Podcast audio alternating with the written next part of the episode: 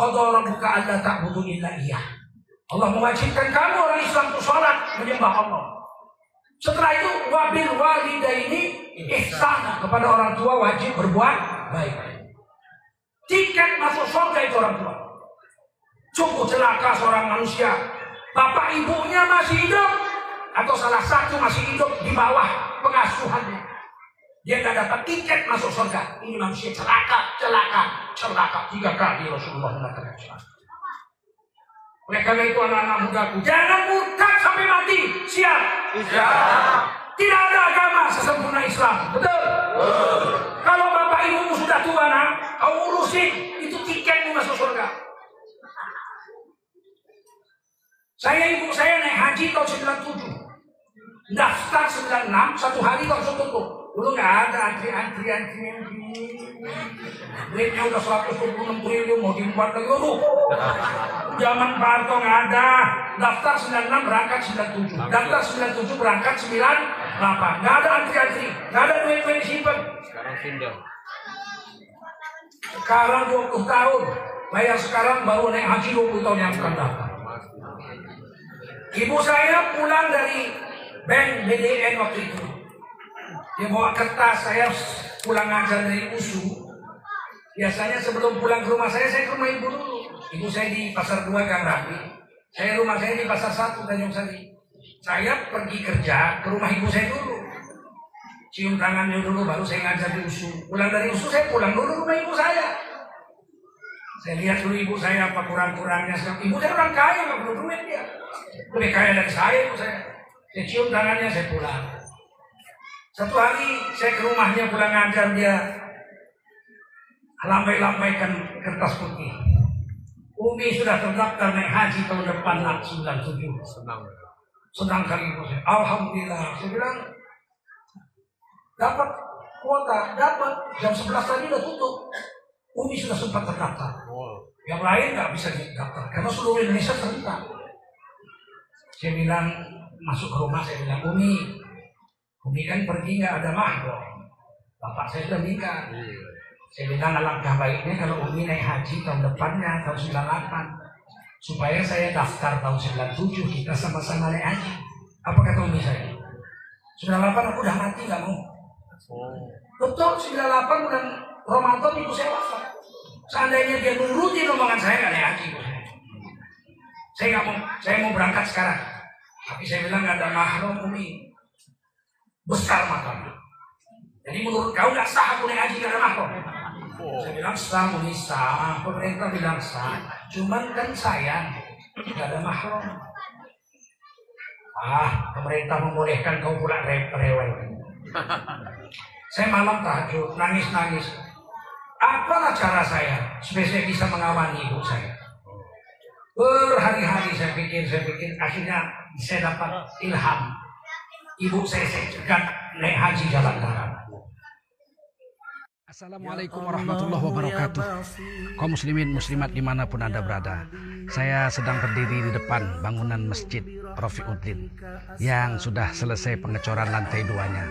Dan insya Allah dalam beberapa hari akan dibongkar Dan kita mulai pembangunan interior Dan kita akan mulai pengajian kitab kuning Di masjid yang kita cintai ini Kaum muslimin muslimat, salurkan bantuan Anda, infak dan sodakoh untuk kepentingan dakwah, ibadah, taklim wa ta'alum dan khidmat atas agama, juga untuk keperluan kaum duafa, khususnya di daerah Medan dan Sumatera Utara, ke Yayasan Barokah Sumatera Utara, Bank Syariah Mandiri, nomor rekening 762 62 62 777 sekecil apa pun yang Anda sampaikan akan berharga untuk kita, untuk Anda dan untuk agama. Siapa mengamalkan satu perbuatan baik walau sebesar zarah, Allah melihatnya dan Allah mengajarinya dengan pahala. Terima kasih saya Tengku Zulkarnain, Ketua Yayasan Barokah Sumatera Utara. Wassalamualaikum warahmatullahi wabarakatuh. Ya Allah ya Basir Ya Sami'u ya Ali Bapak Ibu sekalian, anak-anakku sekalian Saking sempurnanya Islam Sekarang di dunia-dunia barat Di dunia-dunia bukan Islam Negara-negara mereka sekarang ketakutan Ketakutannya apa?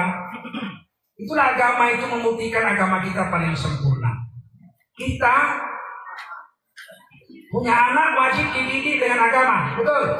Al-Qasilus mahu agamahu dikasih nama yang bagus, diajari agama yang bagus, dididik, diajari zikir, baca Quran, agama tuh sampai besar. Dinikahkan kalau udah cukup umur, ha, mati dikapankan, disolatkan, dikapankan, dimandikan, disolatkan, dikapankan, terus dikuburkan. Pokoknya ajaran Islam itu sempurna.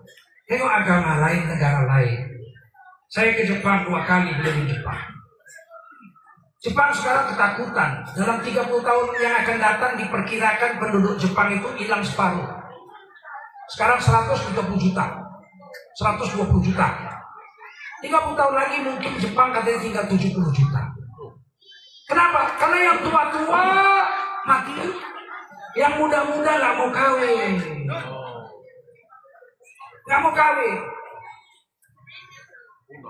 Yang kawin nggak mau punya anak. Saya tidur di rumah orang Jepang berapa hari. Saya bilang anakmu berapa? Empat. Empat, iya. Saya masih punya ibu, dia udah tua sebaya saya. Ibunya umur 90 tahun, udah nggak bisa jalan, dimandiin, digendong, dikasih makan, disuapin. Saya bilang kalau kau Islam kau masuk surga karena kau merawat ibu. Nangis dia. Dia bilang apa? Beda anak zaman saya. Kami dididik bagaimana berkhidmat kepada ibu bapak. Saya akan urus ibu saya sampai mati. Udah umur 90. Makan disuapin, mandi, dimandiin, cebok. Kalau buang air besar dicebok. Tapi saya kecewa. Kenapa? Anak saya empat, udah tiga tahun gak ada satu pun yang pulang. Lihat saya, hari raya kapan ada. Sudah tiga tahun anaknya empat, semua udah kerja, gak ada yang pulang. Lihat dia suami istri udah tua. Dia bilang saya menyesal punya anak.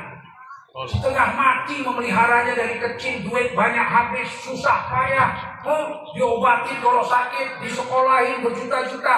Udah besar tiga tahun, saya nggak pernah dilihat sekalipun. Mending biara anjing. Demi Allah. Mending biara anjing. Anjing dipiara gak berapa susah. Makannya apa aja dikasih mau. Dimandiin cuma seminggu sekali, tiga hari sekali. Kalau anak kita tiga, tiga kali sehari dimandiin. Mau dicebokin, diganti popoknya, dikasih makan, dikasih susu, disekolahkan, udah besar. Ngilang, gak pulang-pulang. Nanti kalau saya tua, saya dibuang ke panti asuhan, ke panti jompo. Gak setia anak, lebih baik gak usah punya anak. Sekarang orang-orang Jepang, orang-orang Skandinavia di Eropa, gak mau kawin, kalaupun kawin gak mau punya anak. Karena habis biaya membiayai, habis tenaga dan kasih sayang, udah besar anaknya.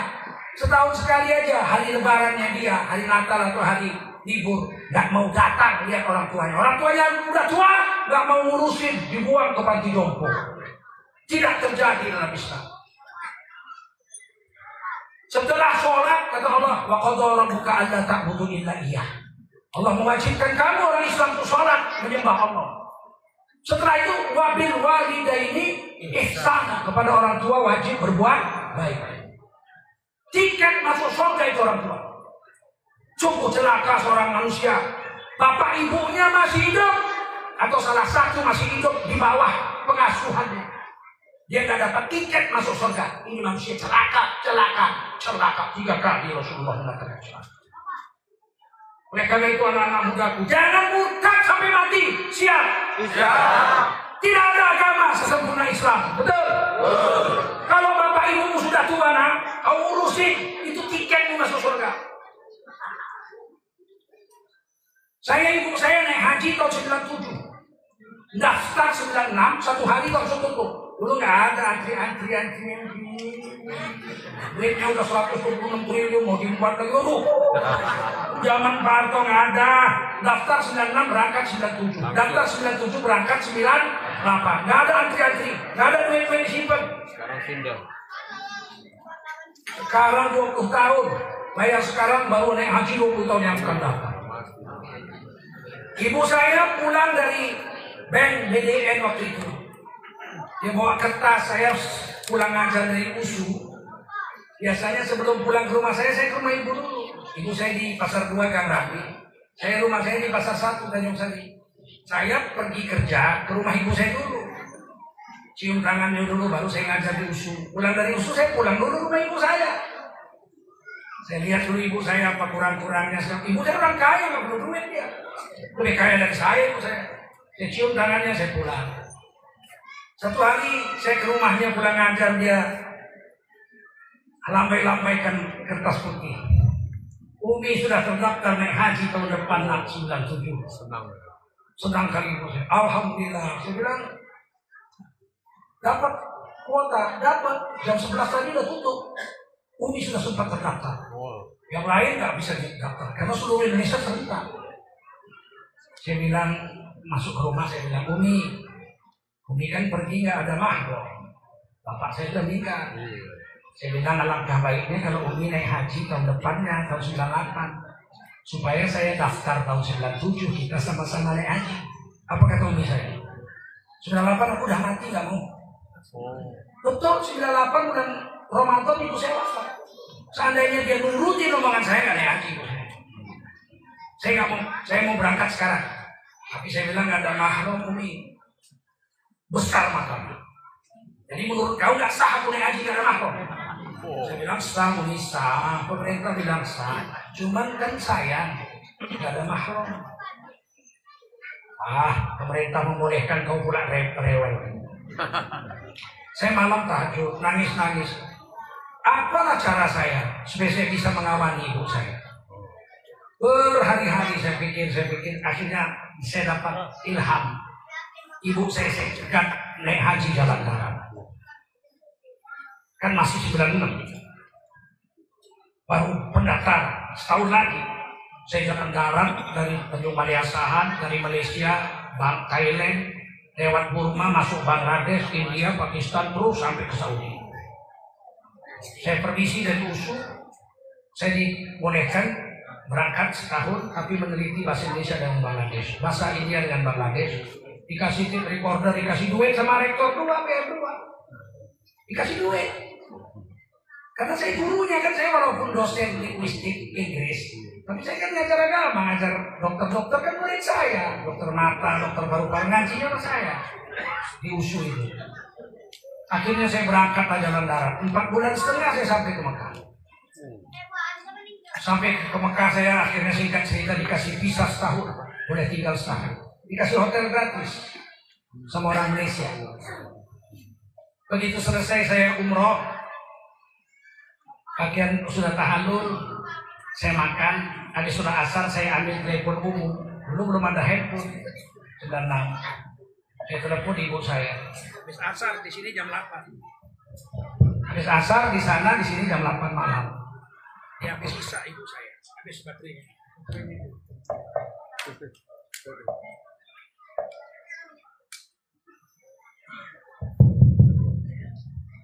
Akhirnya saya telepon. Begitu telepon ibu saya ngangkat. Telepon rumah. 821921. Kata ibu saya, Assalamualaikum. Umi. Diam ibu saya langsung.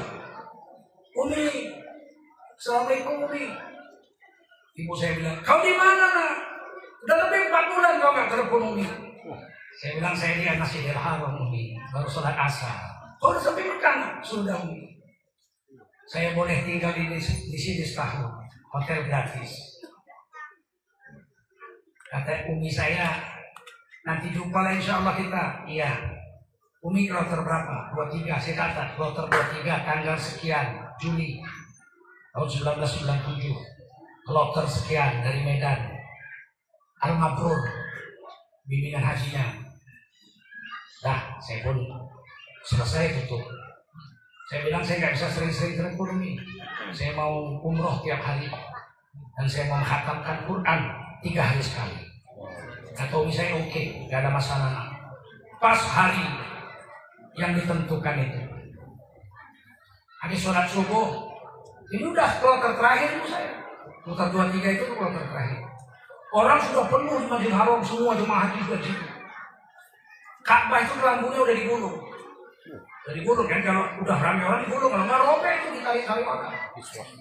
Begitu sampai selesai sholat subuh di dekat daerah Sa'i, saya lihat orang Sa'i. Kalau mabrur Medan ada lima orang atau tujuh orang. Saya pura-pura ikut lari-lari. Perempuan-perempuan. Saya bilang, Assalamualaikum Ibu. Dari Medan. Iya. Serem-serem kali. Dari Medan. Iya. Ibu kalau terbang kita. Betul. Eh, ibu kenal ibu saya, umi saya. Namanya Anissa Usi. Ya kenal, jangan ganggu aku. Bukan ini saya, jangan ganggu aku lagi ibadah. Oh iya, iya, iya, maaf. Lihat lima orang, tujuh orang. Berarti sisanya masih tawaf. Belum selesai tawaf. Saya sholat dua rakaat, sholat hajat. Saya doa, ya Allah, di padang mahsyar miliaran orang ketemu. Yang berhutang harus bayar hutangnya. Yang menzalimi orang harus bayar kezalimannya. Hari ini aku ya Allah kau perintahkan berbuat baik pada ibuku. Ini perintahmu wabil walidaini ihsana. Maka izinkan aku bertemu dengan ibuku ya Allah dengan kuasamu.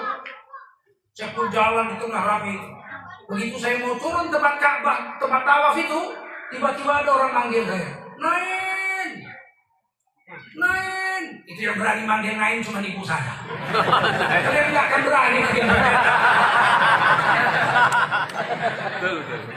Nain! Tiga kali saya lihat-lihat, lihat ibu saya. Sama dua orang mahasiswa. Saya kejar, saya tubruk kakinya. Nangis saya. Bangun nak, bangun nak. Allahummi. Urus kau nak sehat nak. Sehat Umi. Saya tiap hari jalan umroh. Masya Allah. Anak mahasiswa itu saya tanya, ngapain kalian? Mau ke mana?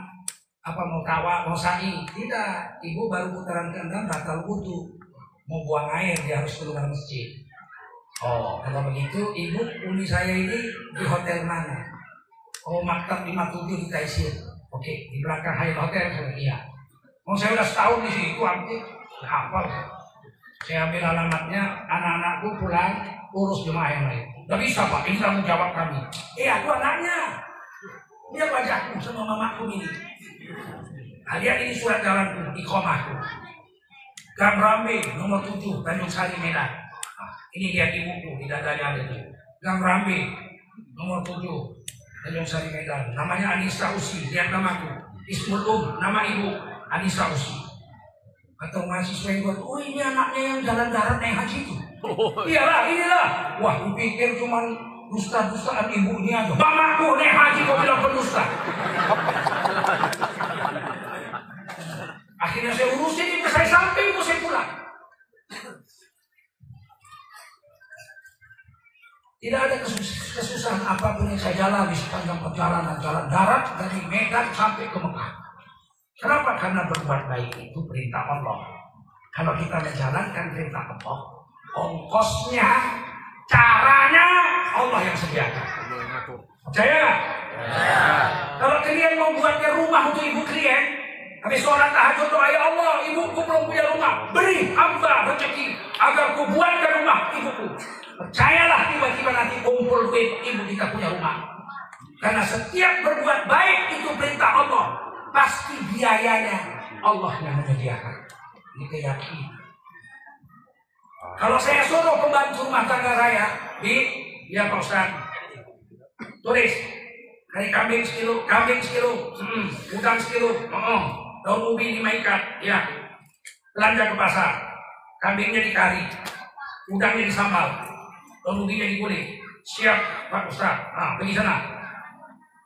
Dia pembantu saya, pergi belanja, duitnya mana Pak Ustaz? Cari sendiri. Oh gila lah kamu. Kalau saya yang perintah pembantu saya masak kari kambing, duitnya siapa yang ngasih? Siapa yang ngasih? Saya, karena saya yang nyuruh, betul? Bikin sama udang, saya yang perintah pembantu saya. Duitnya siapa yang memberi? Saya. Berbuat baik sama ibu bapakmu. Naik haji lah kau. Pergilah kau umroh. Sedekahlah harta yang ada. Siapa yang perintah? Kalau Allah yang perintah, yang kasih duitnya siapa? Itu yakin orang Islam. Hari ini rusak. Bapak kok nggak korban Pak? Nah, Korban perintah Allah. Gimana yang mau korban aku nggak mampu. Kambing 3 juta Pak, nggak mampu. Tapi rokok di Samsung. Ada dua bungkus. Dia nggak pernah mau berniat untuk menjalankan perintah Allah. Coba kalau dia bilang tahun ini ya Allah, tahun ini aku nggak korban malu kali aku sama engkau ya Allah. Tahun depan ya Allah, aku akan berkorban. Pasti dari Allah begitu. Tapi kadang aku nggak mampu kecuali aku mau korban. Kalau rokok bisa, kalau rokok memang hobi. Ya udah dapat duit tuh rokok, terakhir TBC. Sampai di sini paham? Pesan saya, jangan murtad sampai mati. Siap? Yang kedua, kalau ada perintah Allah kita kerjakan, percayalah.